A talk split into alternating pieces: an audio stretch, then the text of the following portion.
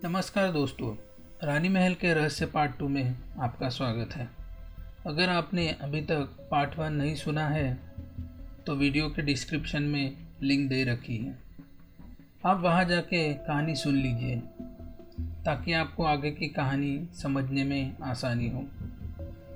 दोस्तों, डर को महसूस करें, क्योंकि डरना ज़रूरी है। अब आगे। रामलाल से राजा महल और रानियों के बारे में सुनकर मैं रानी महल की ओर निकल पड़ा। मैप को फॉलो करते हुए मैं चलते जा रहा था। तभी मैं एक सुनसान मोड़ पे आके रुका। वहाँ पे दो रास्ते वाला मोड़ था, जो मैप के हिसाब से एक जंगल की ओर जाता था और दूसरा शहर की ओर। मैंने जीप जंगल की ओर मोड़ ली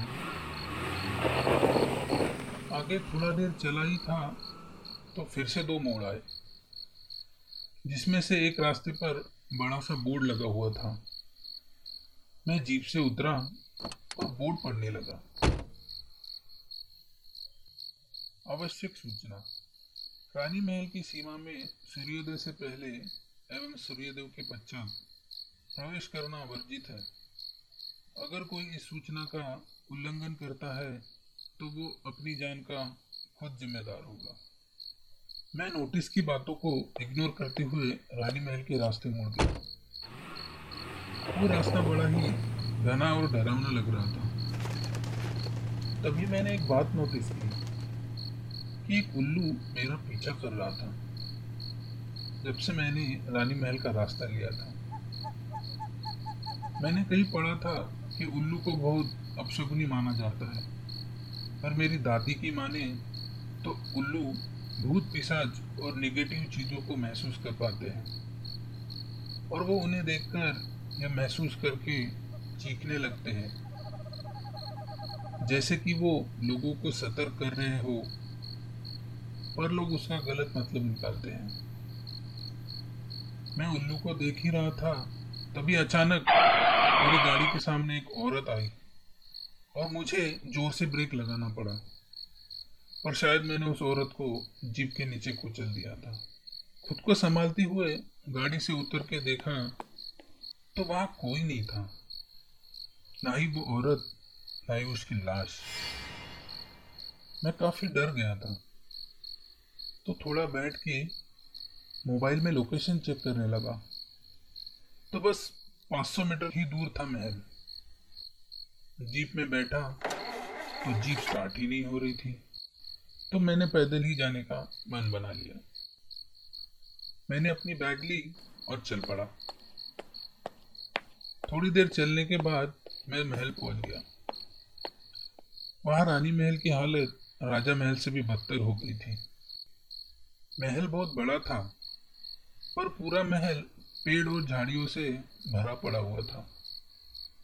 मुझे कोई रास्ता भी नहीं दिखाई दे रहा था, जहाँ से मैं अंदर जा सकूँ। मैं आगे बढ़ा तो अचानक से वो उल्लू मेरे सामने वाली झाड़ी पे आके बैठा और ज़ोर ज़ोर से आवाज़ें करने लगा, जैसे मुझे रोक रहा हो अंदर जाने से और अचानक हवाएँ भी तेज होने लग गई मैं थोड़ा इधर उधर घुमा और झाड़ियाँ हटा के अंदर जाने का रास्ता बनाया। और जैसे ही मैं महल के अंदर गया तो एक रोशनी चमकी और मैंने जो देखा, उस पर मेरा विश्वास नहीं हो पा रहा था। रानी महल जैसे सोने जैसा चमक रहा था। संगे मरमर के फर्श रत्न जड़ी झूमर, चारों तरफ़ चहल पहल और भी बहुत कुछ। मुझे मेरी आँखों पर विश्वास नहीं हो रहा था। तभी बहुत सारी औरतें मेरी तरफ़ हंसती हुई आ रही थी जैसे मेरा ही इंतज़ार कर रही हो। वो मेरे पास आई और बोली आइए महाराज हम आप ही का इंतज़ार कर रही थी। बहुत देर लगा दी आपने आने में। और मुझे पान का बीड़ा खिला के अपने साथ ले जाती है। मुझे ऐसे महसूस हो रहा था जैसे मैं किसी मायाजाल में फंस गया हूँ। वो दस औरतें थी और मुझे महाराज बुला रही थी। तो मुझे समझने में देर नहीं लगी क्योंकि मुझे महाराज राजा रतन सिंह समझ रहे इस महाजाल को देख के एक बात तो पक्की है कि भूत और भूतों का साया सच में होता है।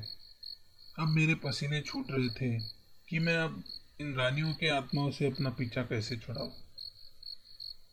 सारी रानियों ने मुझे एक जगह बैठाया और मेरी चारों तरफ़ बैठ गई और मुझे प्यार से निहारने लगी। मानो कब से तरस रही हो राजा रतन सिंह से मिलने के लिए। मैंने देखा कि रानियाँ इतनी इमोशनल हो रही थी कि उनकी आँखों से आँसू निकल रहे थे। रानियों का प्यार और बेचैनी को देख के धीरे धीरे मैं पता नहीं कैसे उनकी तरफ़ आकर्षित हो रहा था और भूल गया था कि वो महज एक छलावा है। थोड़ी देर में तो मैं खुद को ही राजा रतन सिंह समझने लगा था और महल में रानियों के साथ एक रूम से दूसरे रूम खेलकूद और मस्ती करने लगा। मैं जहाँ भी छुपता, रानियाँ मुझे ढूंढ ही लेती थी। फिर मैं एक ऐसी जगह ढूँढने लगा, जहाँ रानियाँ मुझे ना ढूंढ पाए। तभी मुझे महल के नीचे तहखाने में छुपने का तरीका सूझा, और मैं दौड़ते हुए वहाँ जा रहा था। तभी अचानक मेरे पैर में कुछ चीज़ लगी, और मैं नीचे गिर गया। तभी सारी जगह जैसे अंधेरा छा गया। सुनसान सा खंडर पड़ा हुआ महल। सारे महल की दीवारों पर पेड़ उगाए थे। मानो जैसे अंधेरा घना जंगल। मेरे गिरते ही रानियों की वजह से जो मुझ पे वशीकरण हुआ था, वो खत्म हो गया। पर अब डर के मारे मेरी हालत खराब हो रही थी और मेरी सारी होशियारी धरी की धरी रह गई। अगर जब भी कोई तुम्हें किसी जगह जाने से मना करे, स्पेशली हॉन्टेड या शापित जगह तो उनकी बात मान लेनी चाहिए। क्योंकि ऐसी बातें समझाना बहुत मुश्किल होता है कि पिशाची आत्माओं का साया सच में होता है या नहीं। मुझे समझ नहीं आ रहा था कि अब मैं क्या करूँ। वहाँ से कैसे बाहर निकलूं? तभी मैंने देखा कि जहाँ मेरा पैर लगा था, वहाँ कुंडी जैसा कुछ था।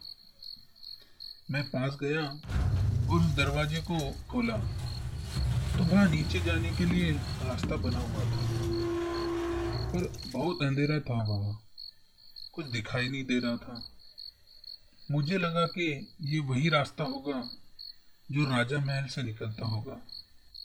तो मैंने वहाँ से एक लकड़ी ली और उसमें रुमाल को उस पर लपेटा और सिगरेट लाइटर के अल्कोहल से उस मशाल को जलाया। मैं सुरंग में नीचे नीचे चलते जा रहा था। वैसे वैसे नीचे बदबू आ रही थी, जैसे कोई कुत्ता मर के सड़ रहा हो। और थोड़ी देर बाद ही मैं एक बड़ी सी जगह आके रुका। और वहाँ जो मैंने देखा, वो देखते ही मेरे रोंगटे खड़े हो गए। हर जगह नर कंकाल पड़े हुए थे। कहीं पर आदमियों और औरतों की लाशें पड़ी हुई थी, जो सड़ रही थी। लगभग पचास साठ लोगों की लाशें होंगी वहाँ पर। मैं डर गया था कि रानियों की आत्माएँ अब मुझे भी नहीं छोड़ेगी। मैं यहाँ वहाँ देखने लगा कि कहीं से तो वो खुफिया रास्ता होगा। मुझे किसी की कराने की आवाज़ सुनाई दी। वो कोई आदमी था जो मुझे बुला रहा था अपने पास। मैं उसके पास गया और उसको पूछा कि वो कहाँ से आया है। उसकी ऐसी हालत कैसे हुई? तो उसने बताया कि वो ऐसे ही मज़े के लिए इस महल में आया था, दोस्तों के साथ। पर अब एक एक करके सब मारे गए। उसने बताया कि रानियों की आत्माएँ हर किसी को राजा रतन सिंह के बारे में पूछती है। कि वो कब वापस आएँगे। पर जब भी कोई उन्हें हकीकत बताता है कि राजा रतन सिंह मर गए हैं और वो अब कभी भी वापस नहीं आएँगे तो गुस्से में ये आत्माएँ उन लोगों को इस खंडर में कैद कर लेती हैं। और यहाँ से कोई भी कभी भी बाहर निकलने में कामयाब नहीं हो पाया। सब लोग भूख के मारे धीरे धीरे मर जाते हैं। उसके और उसके दोस्तों को कहीं पर भी वो खुफिया रास्ता नहीं मिला, जो राजा महल निकलता था। क्योंकि वही एक रास्ता था जहाँ से उनके बचने की उम्मीद थी। इतना बोलते ही वो आदमी भी दम तोड़ देता है। मैं वहाँ से बाहर निकल के देखता हूँ तो मुझे कोई भी रानी दिखाई नहीं देती। तभी मुझे किसी कोने से आवाज़ सुनाई देती। है राजा जी आप कहाँ चले गए थे? हमने आपको कहाँ कहाँ नहीं ढूंढा। तभी मैंने देखा कि महल के चारों तरफ़ रानियों के साये घूम रहे हैं जो बहुत ही डरावने लग रहे थे। उनका पूरा शरीर सड़ा हुआ नाखून और बाल पैर तक बढ़ चुके थे।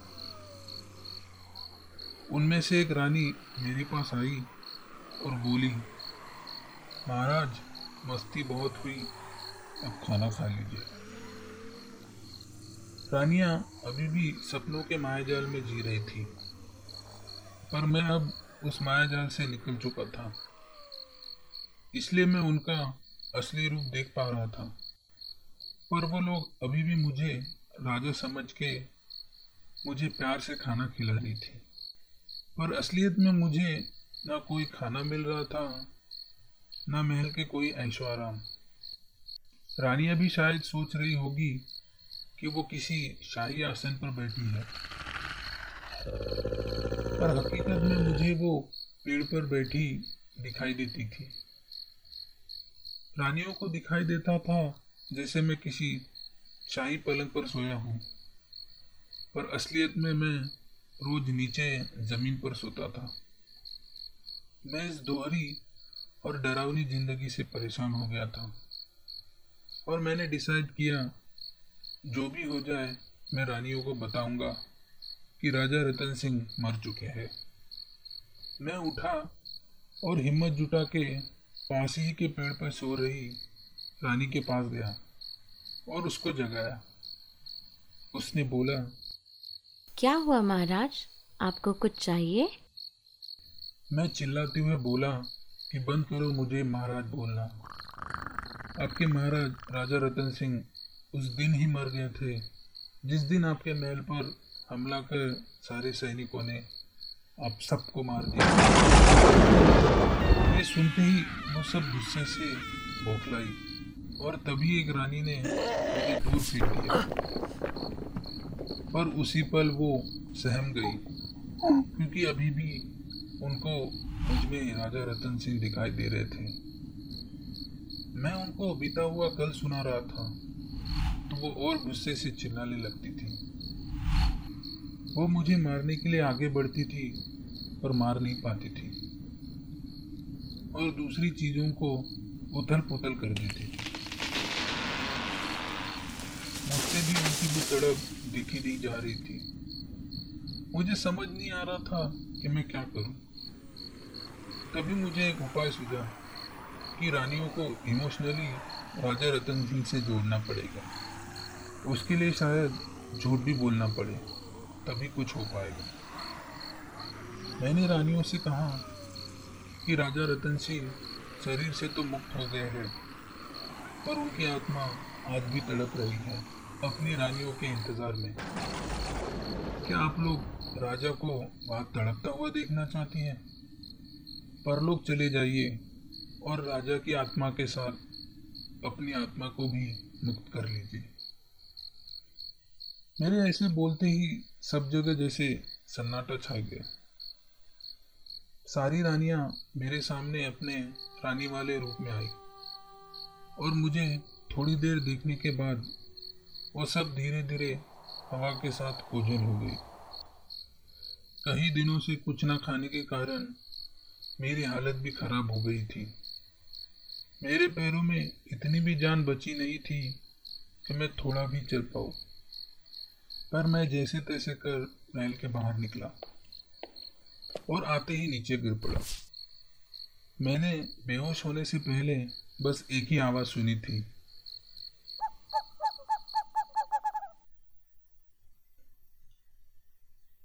जब मैंने आँखें खोली तो मैं किसी हॉस्पिटल में था। घर वालों ने बताया कि मेरी जान एक उल्लू के कारण बची है। उस उल्लू ने चिल्ला चिल्ला के पास के गाँव वालों को वहाँ आने पर मजबूर कर दिया था। गाँव वालों को वहाँ मैं बेहोशी की हालत में मिला और उन्होंने मुझे हॉस्पिटल पहुँचाया। आज अगर मैं ज़िंदा हूँ तो बस उस होशियार पंछी के कारण।